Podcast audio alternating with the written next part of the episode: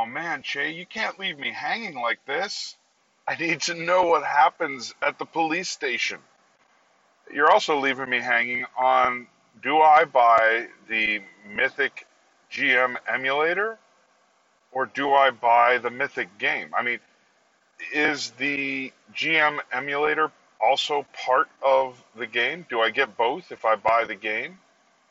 Maybe you need to do a review.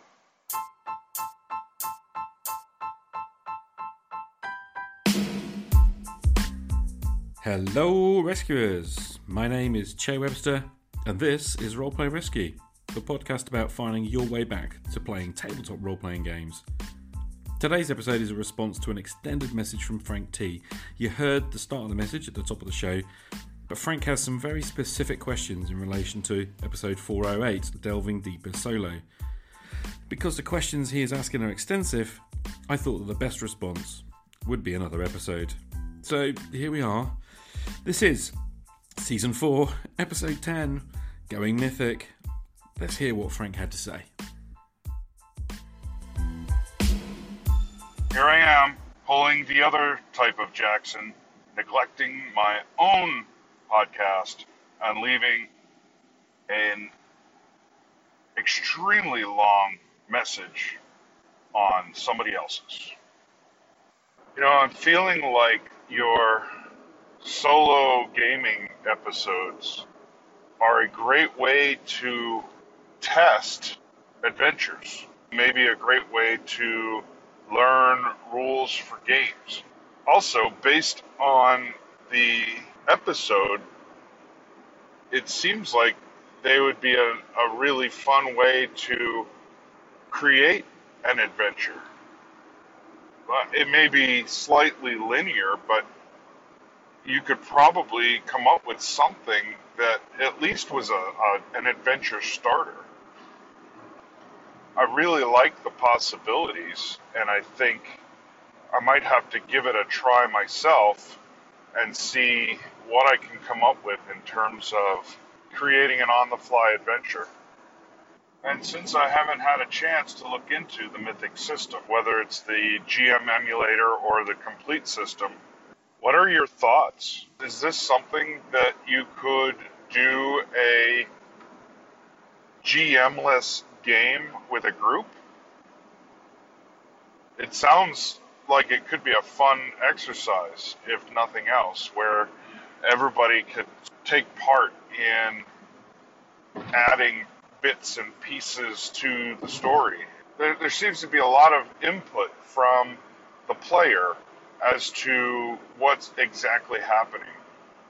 I'd love to know more about the specifics of the GM emulator and what kind of things what kind of things can I expect? What are the pitfalls? I'm still thinking a very thorough review might be a good place to start. And maybe I missed it, but is this your new season? Solo play? If so, I'm really looking forward to it. Sometimes that's the only kind of play I think I have available to me. And I haven't even tried it yet.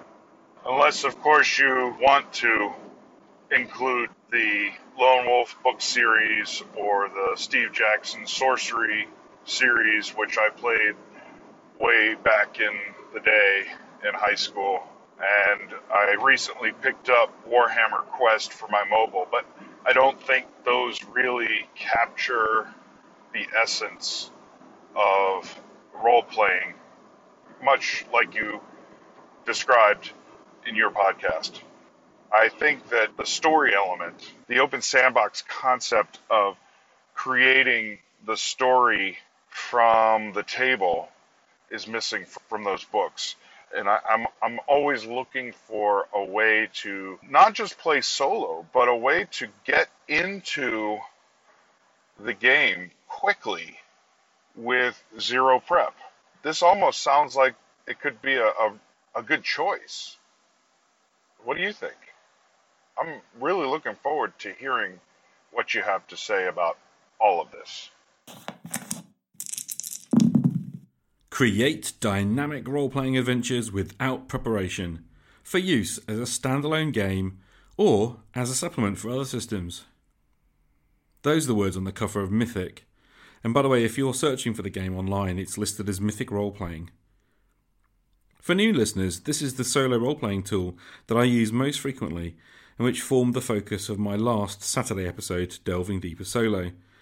In that episode, I was trying to provide a worked example of the game, and I wasn't sure how that was going to be received, but as ever on Anchor, I needn't have worried.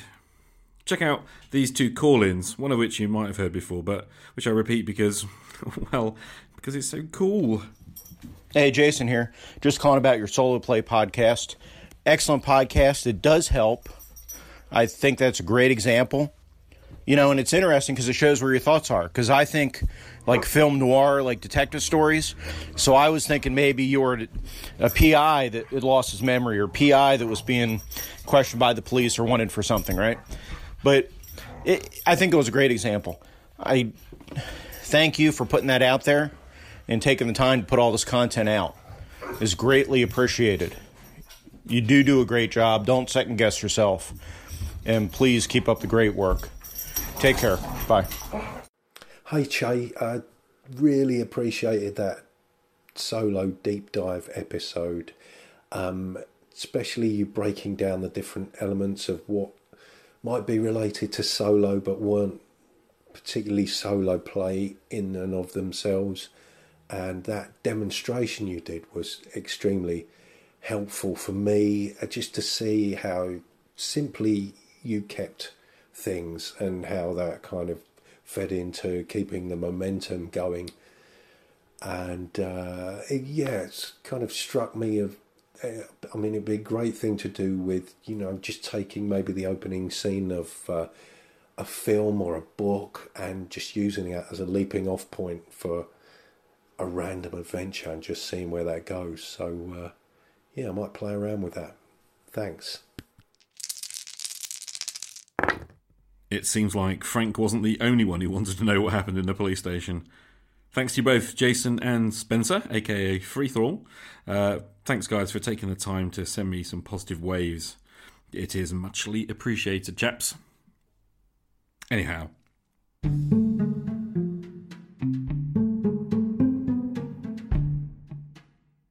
What is Mythic? It's probably best for me to quote from Tana Pigeon, the author of Mythic. Quote, most RPGs operate under the principle that there are players and there is a GM. The GM prepares all the details of an adventure and then runs the players through that adventure. This usually requires a great deal of preparation on the part of the GM and the handling of many details. Mythic is different in that it requires no preparation from the GM. Mythic adventures are meant to be played off the cuff, with perhaps a few minutes of brainstorming to come up with the initial setup. Mythic can also be played entirely without a GM. The same mechanics in Mythic that allow a GM to run an adventure without preparation also allows a group of players to do without the GM. End quote. Thus, we have the premise of the rules set. So, yeah, Frank, you can run Mythic with a group of players and no GM, relying on the GM emulator within to take that role and allowing the players to enjoy the adventure together. I have tried this only once with limited success. The reason it was limited in terms of success was simply because my fellow players could not quite shake away from the idea that the GM was being emulated by a game engine, and that, I think, is an important point to come back to. As Frank intimated in his message, there is a separate product produced by Word Mill Games, the publisher of both, called Mythic GM Emulator, this is my preferred product because it drops the stuff in Mythic Roleplaying to handle the rules of play and simply retains the GM emulator, leaving Mythic ready to be the GM without getting in the way of your favourite set of roleplaying game rules. In other words, the question of which product to buy comes down to what you want the product to do. If you want a complete rules light, narratively driven, and player focused role playing game, which we played without there being a human GM, then Mythic Role Playing is the complete experience. If you want to play without a GM but aim to use another set of role playing game rules, then you just need the Mythic GM emulator. Simple. So, Mythic. Shall we take a look through the rulebook and see what's within? Come with me. To begin, let's take a peek inside Mythic Role Playing, the main rulebook that was first published in 2003 and then revamped into its current form in 2006. It's written by Tana Pigeon and published by Word Mill Games. There are 13 chapters plus an introduction. It's uh, 146 pages in total. That seems like a lot on first thoughts, but this book covers a lot of ground. For me, it was an eye opening exploration of what it means to roleplay and to play a role playing game.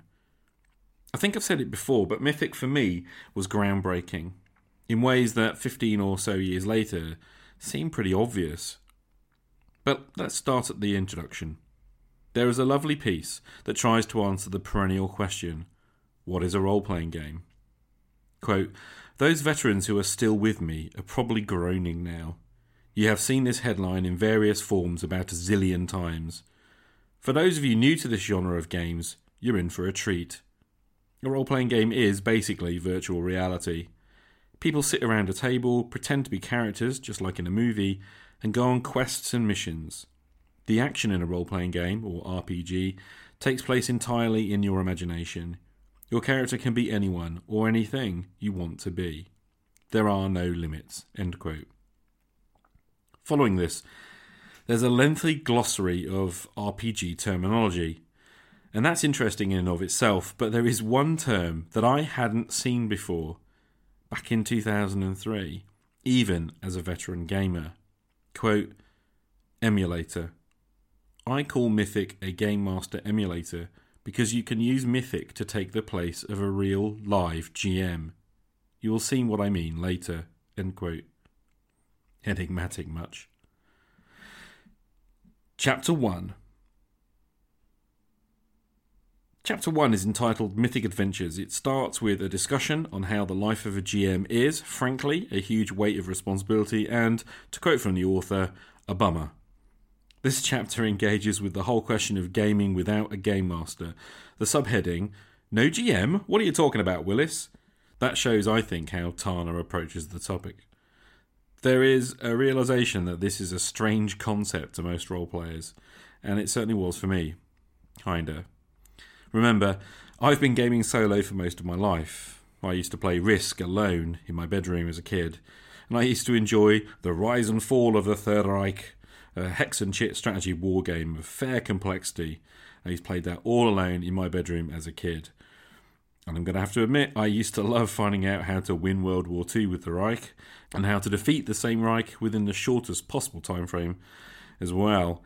When I started role playing, I would spend many hours creating characters, perhaps with RuneQuest, Palladium Fantasy, Rolemaster, and then I went on to create worlds and starships and animals with Traveller. I guess I was a pretty weird kid, even by gamer standards, or at least that's how it felt to me at the time. But my point is, I've been playing solo for most of my life. When I read Tana Pigeon's Mythic, I was actually entranced by the idea that I could properly play my favourite RPGs without anyone else true solo role playing. But that's not initially how Tana pitches the idea. She begins with the suggestion of playing with no GM, multiple players. Quote, Everyone whip out your character. Players decide on an opening scenario and perhaps a few details or two, and Mythic takes it from there. All action is decided through the asking of yes no questions and the application of logical principles. By answering questions, the adventure moves along, with the occasional random event throwing players a curveball. The action is broken into scenes, just like in a movie, to keep everything straight. End quote. The solo option is the second on the list. The baseline expectation, and I think the way Tana plays herself, is by working with a group of players where no one is the GM. Mythic takes the place of the GM for her group. The chapter then moves into the most important concepts in using the mythic system the importance of logic and interpretation. In short, quote, logic is used in mythic to figure out what happens next. Just as all things are logical in mythic, all answers to important questions are arrived upon through interpretation. In addition to logic and interpretation, Improvisation is Mythic's third linchpin that makes it all work. End quote. Honestly, this chapter alone is worth a read and serious thought when you are considering how role playing games really work. To me, this consideration of how the players in a game can be leveraged to logically infer details, interpret them, and then improvise the outcome, this lies at the core of the question of the relationship between GM and players in a traditional RPG. Watching The Secrets of Blackmoor, a film about the early development of the RPG by Dave Arneson's Twin Cities Wargaming Group, one of the interviewees is heard to say that without the GM, you can't have a role playing game. I had to smile because I know this simply is no longer true in the literal sense. Honestly, I would always prefer a human game master, but Mythic proves that you don't need one. Chapter 1 continues. This is a chunky chapter. Here's where the Mythic role playing game, as in the specific system of Mythic, where that impinges upon the idea of a GM emulator. Because the next section goes into details and ranks, giving things in an adventure, from characters to objects, a descriptive element, what are termed details and ranks. The example is given of asking the question on the fly, mid game, how strong is this window? The detail for the window is its strength. We might decide that the rank is weak. There's a ladder of words that I am almost certain is derived from fudge, which was later developed into the very famous Fate system. You probably know what I mean, but in case you don't, the ladder runs from the weakest to the strongest ranks. Instead of numbers, the ranks are descriptive words minuscule, weak, low, below average, average, and so on up to superhuman. The numeric value of each rank is twice that of the rank below. Thus, minuscule is basically four times weaker than weak, and minuscule is also eight times more feeble than low. Personally, while I love fudge when I came across it, I found that different people fall over themselves in understanding the different meaning between relative terms. In other words, one person's minuscule is smaller than another person's low, and vice versa. Numbers help, I find, in quantifying things, but hey, some folk are okay with descriptive terms. They certainly are less jarring in a sentence. I have low strength. That certainly has a lot more meaning than I have 8 strength. Well, at least until you get your head around the fact that the average strength is 10 and the highest possible strength is 20. Horses for courses, as they say. Anyway, chapter 1 ends with a traditional one page example of play that illustrates just how Mythic might be played. Chapter 2. Well, chapter 2 is entitled Character Creation, and it's all about, well, you guessed it, creating characters. You've got two choices though free-form characters or point based characters. Before we get into that, however, I would like to comment on the art in Mythic. Basically, on page 13, as you get into chapter 2, you get the first line art drawing of a horrendous, well, at least in my opinion, a horrendous style. It's a bikini babe with two ridiculous swords, and basically, I hate it. And I dislike almost every illustration that's in Mythic. I've had stick for this on social media too. Just recommending Mythic as a solo engine has had more than one person ping me and complain about the art. And yeah, basically, I concur. The art is basically cheap and tacky. My apologies to the artist and the publisher for this negative comment, but I am really not going to lie. I think the art is poor. To please, however, please don't let the art stop you from reading Mythic. Anyway, character creation freeform or point based. The former is basically for quick games or for players who don't like point based systems. In freeform mode, you simply come up with an idea and you stack the character any way that seems appropriate. Obviously, the point based approach gives this more structure and helps to generate characters who are balanced in relation to each other. Mythic role playing uses seven basic attributes. I think it's strength, agility, reflex, IQ, intuition, willpower, and toughness, and all of those basically define the character's fundamental statistics. To this, Mythic goes on and adds abilities, which are additional talents or innate personal resources, this is the usual fare for narrative RPGs, the kind of descriptive abilities that flesh out the character concept. You know, if you're playing a spy, then you might decide the character has, I don't know, wine knowledge, for example. Abilities are essentially a list of what the character can do. Next comes strength and weaknesses. Everyone has these. You add them to the character with a simple statement as to what the strength or weakness is and when to apply a rank shift. Um, and that's a little mechanical thing, and any special rules that pertain to it. There are some examples given, such as quick draw as a strength or weapon inept as a weakness. These give a plus one or minus one in most cases. A plus or minus two is considered a more serious modifier in Mythic, but on the whole, you are left to devise your basic strengths and weaknesses for yourselves. You know, there are some simple points of guidance in the book. Now, for me, this was a weakness of the game because I'm going to say this really clearly I hate having to invent abilities. But hey, more narrative players may get better mileage. After sorting the attributes, abilities, strengths, and weaknesses, you just have a note section to contend with on the character sheet. This is the usual narrative material like age, family connections, affiliations, and equipment. There's a special type of note called a favour, which is basically a modifier characters can have when rolling on the fate chart. Think of favours as a storehouse of luck, a fate type mechanism, if you like, the usual narrative game get a bonus type of thing. You start out with 50 favour points and you can gain more at the end of scenes. In Mythic, you can spend up to 25 points at a time to modify a result on the fate chart when you ask a question. Think of this as being equivalent to shifting the result on a D percentile die roll on a one for one basis. Thus, basically spending 10 favour points gives you a plus or minus 10% modifier to a given roll. This mechanism gives more control to players when dealing with the shifting sands of fate.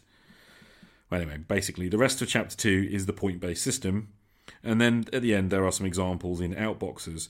Um, basically, that's characters done. Chapter 3.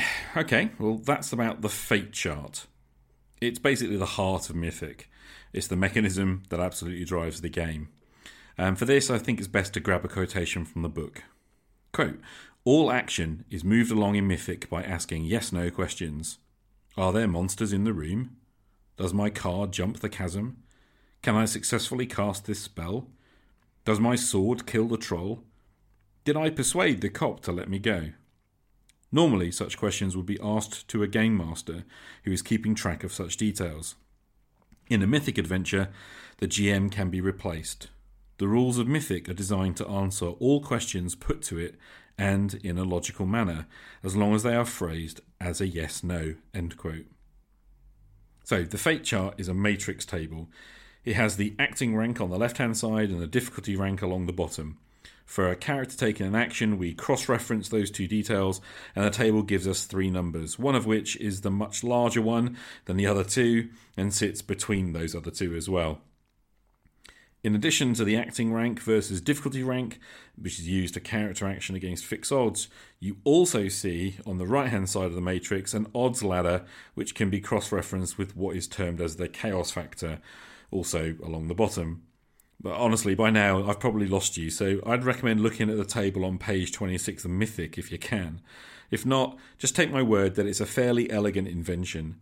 Personally, because I don't use the Mythic RPG and just use the GM emulator, I prefer the simpler version that's in the GM emulator book, but hey, who's quibbling? Examples probably help here. So, we're given the example of Sven arm wrestling, where Sven's strength and that of his opponent are cross referenced to give a percentage chance of a yes answer to the question Does Sven win the arm wrestling match? There's also the example of Susan picking a lock, which uses the odds column and cross references with the chaos factor to answer the question does Susan pick the lock? In short, the game is played by asking yes no questions and rolling on the table.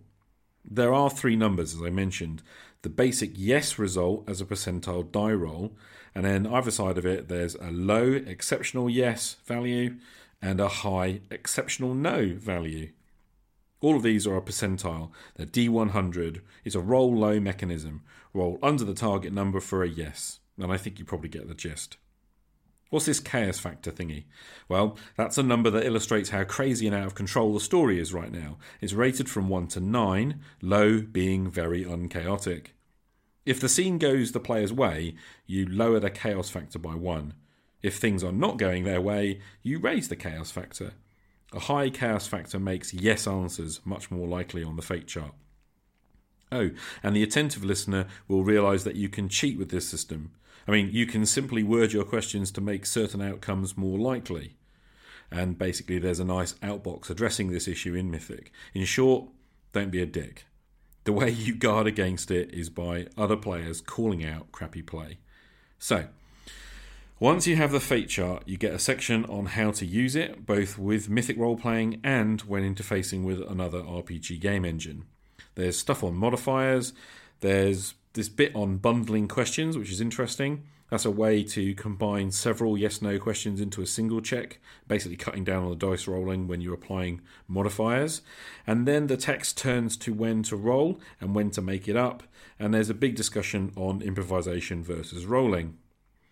In Mythic, you're supposed to use logic and improvisation more, at least whenever you can. You walk into an old creepy house. Is there a stairway to a second floor? Honestly, that seems logical, so I don't bother asking the fate chart. We just assume that it exists and we carry on. This is where the players at the table bring their expectations to the fore.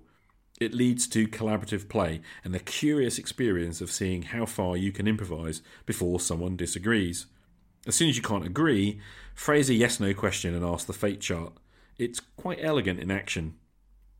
Anyway, finally, the chapter provides some resolution charts. Now, these are, in the parlance of the OSR, a means to record a ruling made in the game on the fly.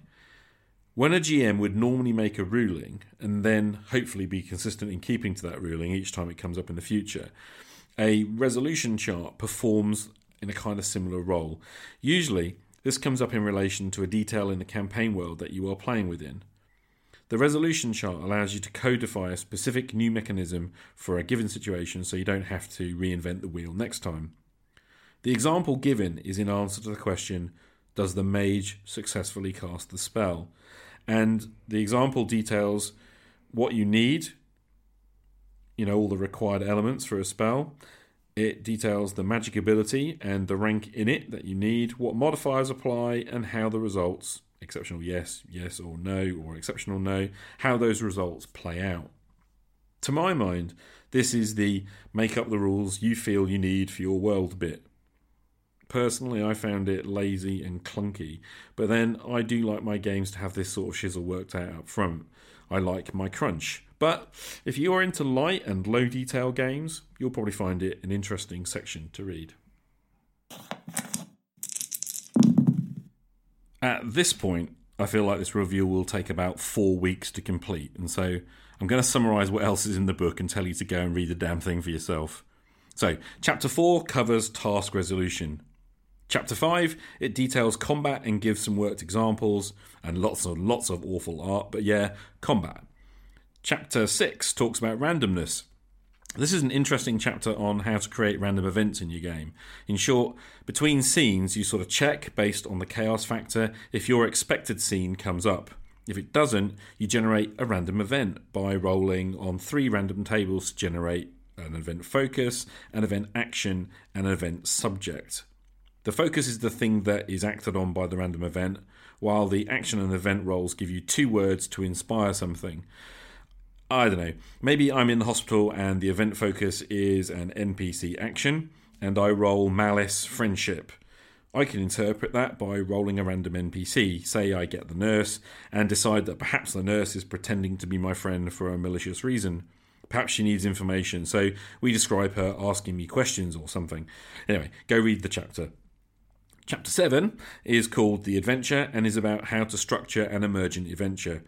Because Mythic doesn't have prepped adventures, and because the action emerges from the play in a free-form manner, which is driven by yes no questions and random events, well, you need a little bit of game structure to guide the process. Chapter 7 is all about how to do that. It ingeniously revolves around tracking four things, really. So there are two lists NPCs and threads, there's the chaos factor, and then there's the scenes that you play. The threads list is just a list of ongoing goals the characters have committed to, so, you know, this is pretty ingenious stuff to be honest. Chapter 8 is about GM emulation. Um, basically, that's the preparation you do need to do to run a game in Mythic. And essentially, this is about coming up with your game world and first scene and how that all plugs into the adventure stuff discussed earlier. It's quite a short chapter. Chapter 9 is all about world creation in detail. It's short and it has a worked example. Chapter 10 is about character advancement. Chapter 11 is about converting other game characters to mythic, so it gives tables to convert 3d6 attribute scales to mythic ranks. There's also a 5 dot conversion, and there's a percentile skill conversion. And yes, given that there's a 5 dot conversion, obviously Tana was into the world of darkness back in the day. Anyway, included is a scale for dice damage conversion too, so all the interesting stuff from the designer standpoint, and that's in chapter 11. Chapter 12 is entitled Notes and Suggestions and is just an extended Q&A, uh, frequently asked questions, plus some advice. Chapter 13 is a full extended example of play. Now, when we say extended, we mean it. It's 14 pages long. An extended example, it certainly is. And then at the back of the book, there are some charts and tables, plus worksheets and stuff like that. Oh, and there are some example characters too, and an index. So, yeah, that's Mythic role playing.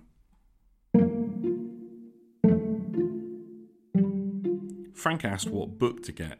I've already stated the basic difference, that being the GM emulator is a subset of the core Mythic role playing rules. So, if you want a complete rules light, narratively driven, and player focused role playing game, which will be played without there being a human GM, then Mythic role playing is the complete experience. If you want to play without a GM but aim to use another set of role playing rules, then you just need the Mythic GM emulator. It is that simple. The Mythic GM emulator extracts the bits you need from the earlier Mythic role-playing book if you intend to run a game with another set of role-playing game rules. Thus, if you want to use Savage Worlds or D&D 5e or as in my case GURPS, whatever game system you like, then you just need this book, the GM emulator. And I'd advise buying the separate book too, because that way you don't have to do all the work of extraction for yourself. And hey, the artwork is still terrible, arguably worse. I don't think I need to say much more on that. For most people, the GM emulator is the most useful choice.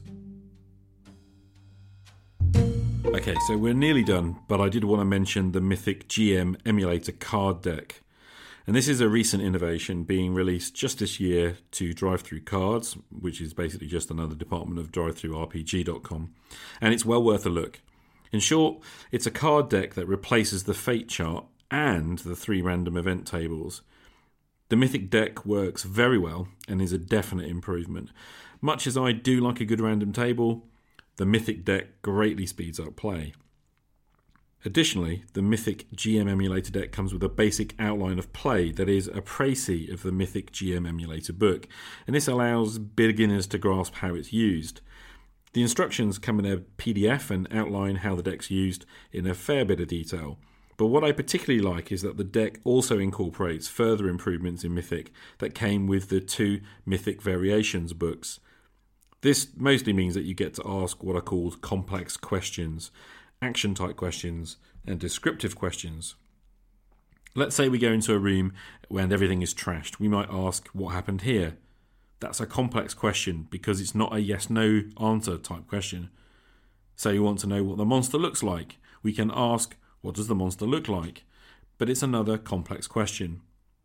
Mythic Variations takes the approach started with the random event generators in the GM emulator book, and it adds random tables to generate short answers to these kinds of action or descriptive questions. The deck handles this very neatly by allowing you to draw cards at random which have the words from those tables already printed up. So, in short, placing two cards side by side generates a quick answer. It's neat that said, you probably have to see it to really get what I'm on about.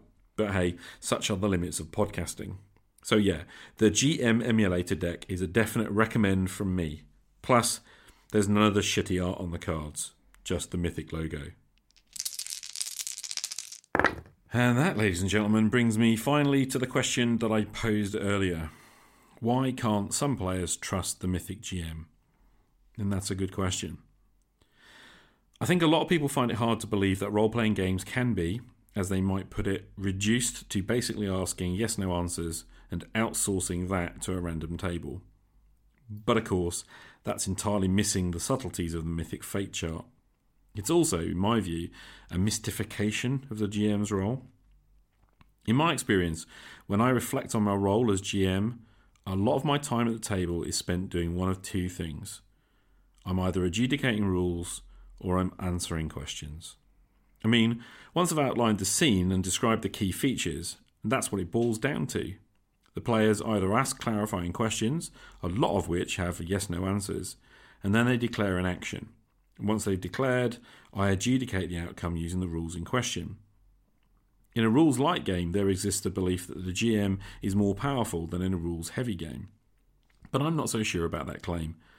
A game with a lot of crunchy bits, what most people conflate with rules complexity, but really is a different thing. A game with crunchy bits for the characters gives the players options to influence the situation in very concrete ways. A game with fewer crunchy bits requires the players to improvise their abilities and seek to gain influence over the situation. But does the lightness of a game give the GM more power? In the end, as playing Mythic will show you, it's not much fun to push your own agenda too strongly in play. Neither is it much fun to allow the players to get whatever they want all the time either. There exists an ever shifting power balance between the GM and the players. Anyway, where am I going with this? Well, imagine you are playing Mythic. There are four players and no GM. We are using the Mythic emulator. When we ask a question, it's the players who decide how likely a yes might be. If it's 50 50 or they don't care much, then the fate chart will decide based on the chaos factor's influence. But in starting Chaos 5 situation, it will be a 50 50 chance. But the GM in this case is totally impartial. The players decide what questions to ask, what the odds are, how to interpret the result, and when logic can suffice. Even the random events need interpretation by the players. There's even the I dunno rule in Mythic. If you're not sure what the answer means, ditch it. I put it to you that this is a player driven game. What the players expect is driving the action. But the players usually don't like to be confronted with this kind of awesome responsibility, and that's why they offload the adjudication to the GM. It's why they offload the describing to the GM too, and the question answering. Players are chicken when it comes to taking responsibility for the game. I have lost count of the times that I have been made to feel that the death of a character was my fault as GM, or that a given random encounter is also my fault when the players don't deal with it very well. And I have been told I am, at times, too harsh and, at the same time, too stingy. It's all my fault. And that might be true. Or the players might be projecting their expectations onto my game in giving me feedback on the mismatch. If they had to play with a truly neutral emulator GM, they'd have no one but themselves to blame for the outcome. And that's why I think some players don't want to risk using a GM emulator. They believe they can influence a human GM in their favour. And they are probably right. Where does that leave us then? Well, yep, Frank, you can use Mythic's solo engine to run entire games using the Mythic role playing engine. You can also use just the GM emulator to run tests on new rule systems, short encounters, learn how a game runs, and also test adventures, all from the comfort of your own hobby shed. No other people required. There's actually a large community of solo role players for whom Mythic and several other solo engines are the usual way of playing. For many, solo play is preferred. It's a versatile approach, and I personally love it. For the general GM, reading Mythic can be an interesting quest into how the game might be played a bit differently. I have experimented with and secretly used the Mythic GM emulator at a regular game in which I was the active GM. I did this to try and increase the strength of the neutral arbiter part of my role. You know, I'm an old softy, but when I use Mythic, I can become colder and harder. Do we find that plus five Vorpal sword on the Orc boss's body? We've not seen it anywhere yet. Mythic helps me to remember that it's very unlikely. Roll a no and just say so. so, anyway, we've had a detailed look at the Mythic Adventures books. I hope that it helps to answer your questions, Frank. I hope it helps all the other listeners to get their head around what I am on about when I talk about solo role playing as well. But in the end, if you want to know more, go and buy the book for yourself. Just remember, the art's crap.